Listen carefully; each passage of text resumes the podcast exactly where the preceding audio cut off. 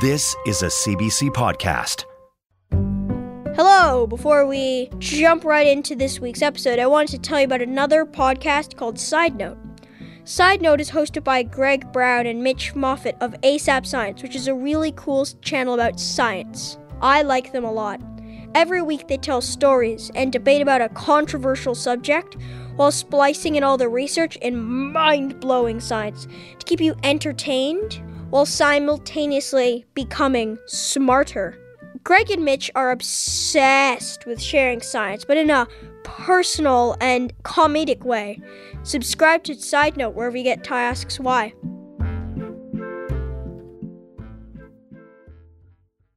I want to talk about death. It's a downer, I, I know, but it's just, I've kind of been curious about it. About two years ago, my, my grandpa died. I miss him a lot.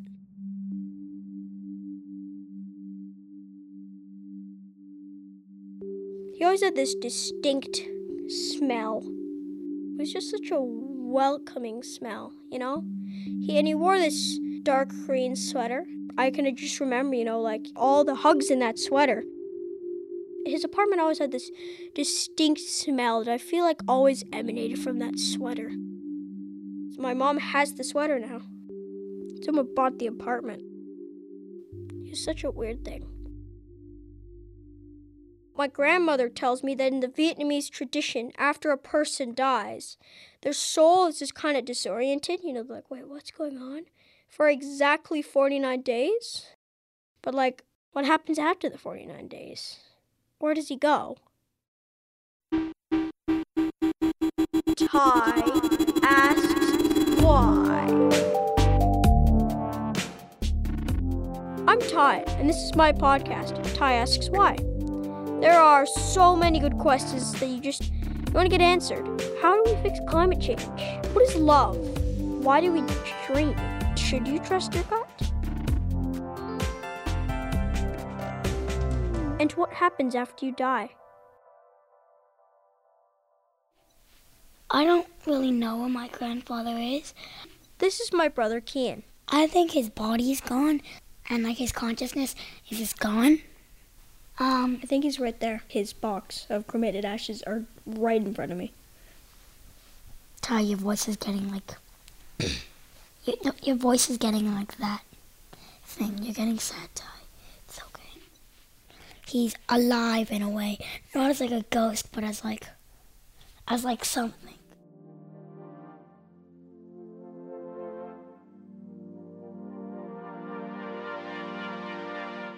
Scientists will never be able to know because like let's say they need someone to die um, so that they could make data on that. How would they make data on that if the person's dead? Kian's right there isn't enough data. Yes some people have these near death experiences and they talk about like the lights at the end of the tunnel but the fact that they've told us about this means that they didn't die I kind of feel like science isn't really going to work this time. So I thought I might turn to religion for some answers. I want to interview a Buddhist because my grandparents, they're Buddhist, right? And, you know, my dad is technically Buddhist, although he doesn't really celebrate it. And, like, I'm just interested to see what Buddhism has to say about death. There is no real short answer for a question that is so profound. This is Zenji Nio. He's actually a chaplain for Olympians. And not only has he met the Pope, he's also met the Dalai Lama. So, like, this guy must know a lot about Buddhism. The main belief in Buddhism, it's a very scientific way of looking at things. Energy does not disappear, it usually assumes another form. And therefore, the belief in Buddhism is that when you die, your spiritual energy does not just disappear, it assumes another form. And that form can either be in hell, or it can be on earth, or it could be in heaven. In terms of hell, hell is not a permanent place in Buddhism. Hell is like jail. So if you've got really, really bad karma, you go to jail and then you have the chance of being pardoned and you have the chance of probation. So in Buddhism, nobody goes to hell forever. Then comes earth. Now, earth, of course, is the most uh, interesting part of it. If you are reborn on earth, you can either be reborn, let's say, as an animal, or you can be reborn as a human being. There are certain criteria which would help decide what would be your form you would adopt. Yeah, like maybe if you're an ant, but you were like a really, really good ant, maybe you'd come back and this time like be a beetle and just maybe work yourself up. Excellent. You've got to learn certain spiritual lessons in this lifetime. Like in the same way that like a punishment itself isn't necessarily all bad.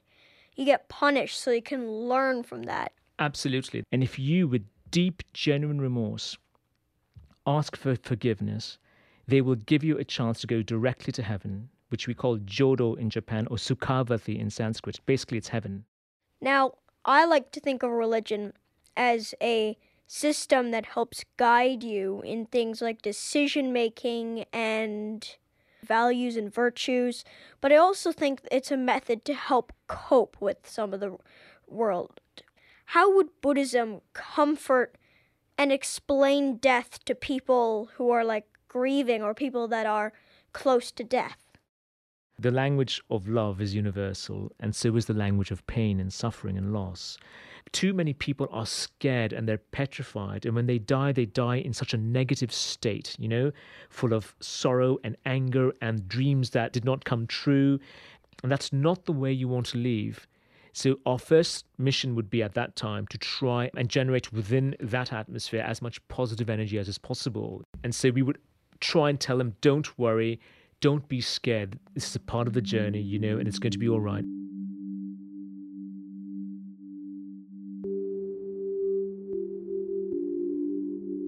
but at the same time you don't you don't want to lie to them. I like to think that I'm an atheist and I don't believe in some sort of like god or afterlife. I like to be very very scientific. But like I was born as Buddhist from my bloodline and like I think it's cool. Like I think all religions are cool, but I just don't really think I'm ready to just like choose one. Would it be possible that I was reincarnated, but I might have been reincarnated from someone who believed in a different religion? And my old life, maybe I was a Jew or a Catholic. Maybe this one I'm following the science path because maybe I would just want to try them all out for a lifetime. Perhaps in a previous life you had many questions, you had all this curiosity, and you were not satisfied with the answers. And so maybe you've come back right now to complete your journey.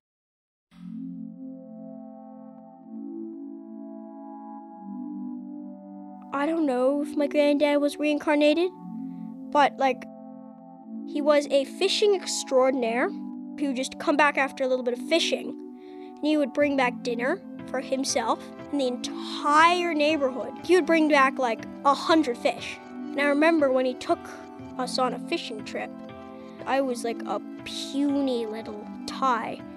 And then the fishing rod almost like fell in. So I would grab it and be like, ah! The fish almost ate the rod. He helped me grab one, and then we just together just yanked it out just flopped around and he said, Oh, you catch such a big fish. It's a good memory. But, like, I wonder what my mom thinks happened because it's her dad. I wanted to ask her where she thinks he is now. I don't really know, but I do spend quite a lot of time thinking about that. Oh. Yeah. You know, when mate died, when my dad died, and his ashes are just sitting in our house.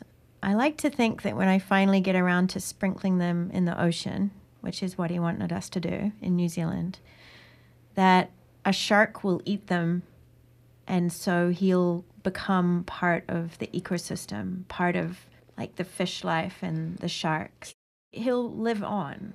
I don't know, maybe when we die, we just die. What what do you think happened? to him?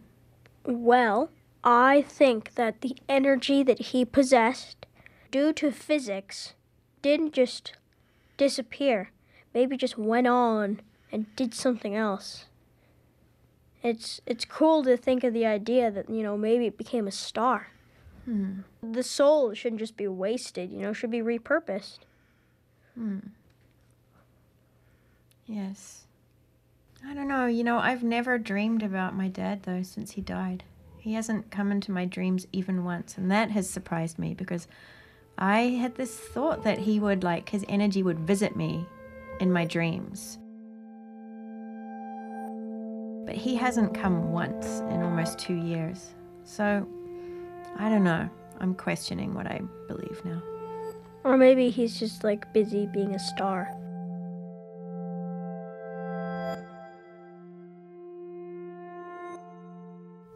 We as Christians know that our loved ones who have died and have gone to heaven are going to a better place, that they'll never suffer again, and they've actually gone to the place that God created them for. This is Father McGorty. He's a pastor at the St. Peter's Parish. How does Catholicism help people deal with the loss of another person? The great theologians of the church who talk about God, they say that in heaven, there's no such thing as time. Because time is something that you and I know because we live in this finite world. And so time is not something in heaven. I almost like to think that if and when we get to heaven, we'll say hi to all the people we know, we'll see God take our seat. As soon as we're ready, the, the people are going to be coming in behind us that, that we left behind. But it's the ones on earth who know time, who live within time, who suffer that loss of the person that they care for and can't be with.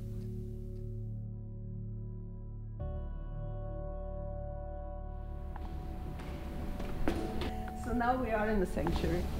The inscription here um, is um, Ki azami mavet achava, loosely translated, for love is stronger than death. I went to Darchei Noam Synagogue to ask Rabbi Tina Grimberg about death. When God creates the world, God creates animals and nature. But it is only a human being that is created with God's breath blown into its nostrils. So that is the breath, that neshama, the eternal part of us that lives with us while we're here and also lives on after we die. But then what happens to the soul after that? Soul returns to God. And overall, I spend very little time of my day thinking of what the world looks like once we die. Actually, Judaism in general concentrates very little on that part of reality. And the reason is that we have too much to do here. At the funeral of a Jewish person, you do everything to take care of the one that died. Everything. With great honor, lowering one into the ground and then covering by your own shovel, not by shovels of strangers.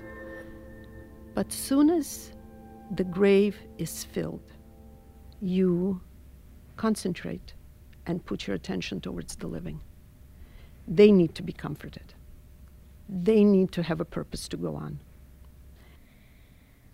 How does Judaism help people who are in grief or sorrow of death? I think there's several stages of grief, and we don't know those stages till we enter them. I've buried many people, and I work as a rabbi. I buried many spouses, but I've never been a widow. And this year I am. So it's different, right? It's hard to bury someone. Just try to understand and comprehend the concept of how they just they're not with you. On the back of everything I do is the face of my husband throughout all the day. Death is hard, right? Our rabbis uh, write in a, one of the wonderful stories in the Talmud about the student who misses his rabbi so much after he dies. And he cries for him and cries for him. And then the rabbi comes to him in a dream and says to him, Don't worry. Don't worry. Live a great life of learning.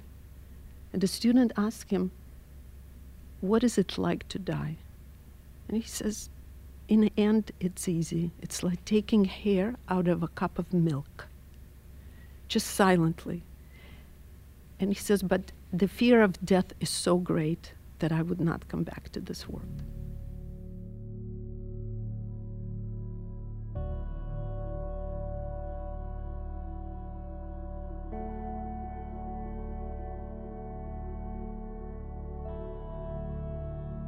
You said God gives us his breath. Yes. Like a like a part of him breath. that gives breath.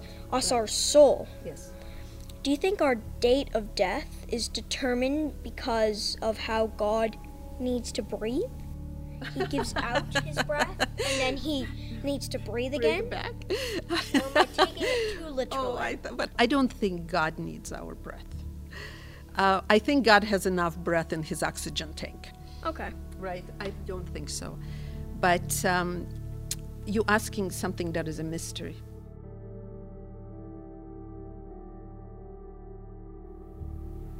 There is something we need to do here, and when we're done, we softly, softly enter the night and hopefully move towards a greater light.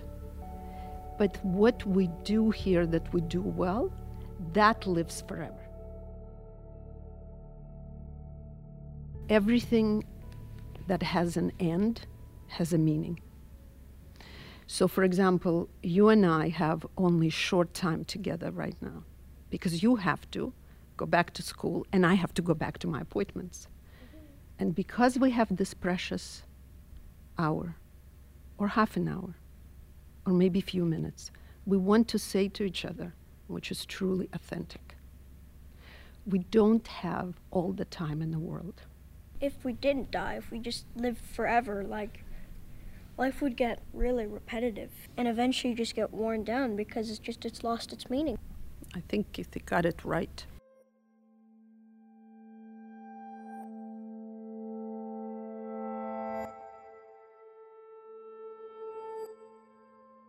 Now, the Dalai Lama is said to be a person that has so much compassion that after he dies, he chooses to reincarnate himself again and again just so he can help people over and over again. If the Dalai Lama doesn't think death is bad enough that he doesn't want to do it again, maybe death is as easy as Rabbi Tina said and is just pulling hair from a cup of milk. It's just everything around it that's hard the fear of death and missing the people and the things that you left behind.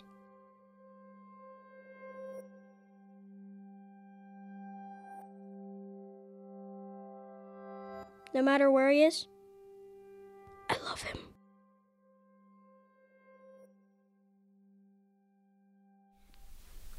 Kian, I have one final question. Do you not want to think about death anymore and appreciate uh, each other with our life? Yes.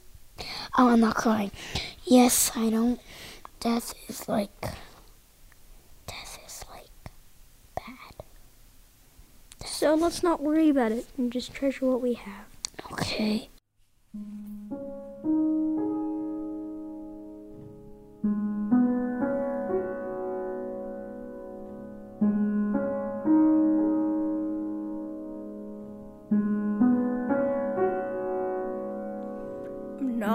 Afraid of death. I'm just afraid of leaving. Dying is easy enough, but the build up is hard. Do-do-do-wah.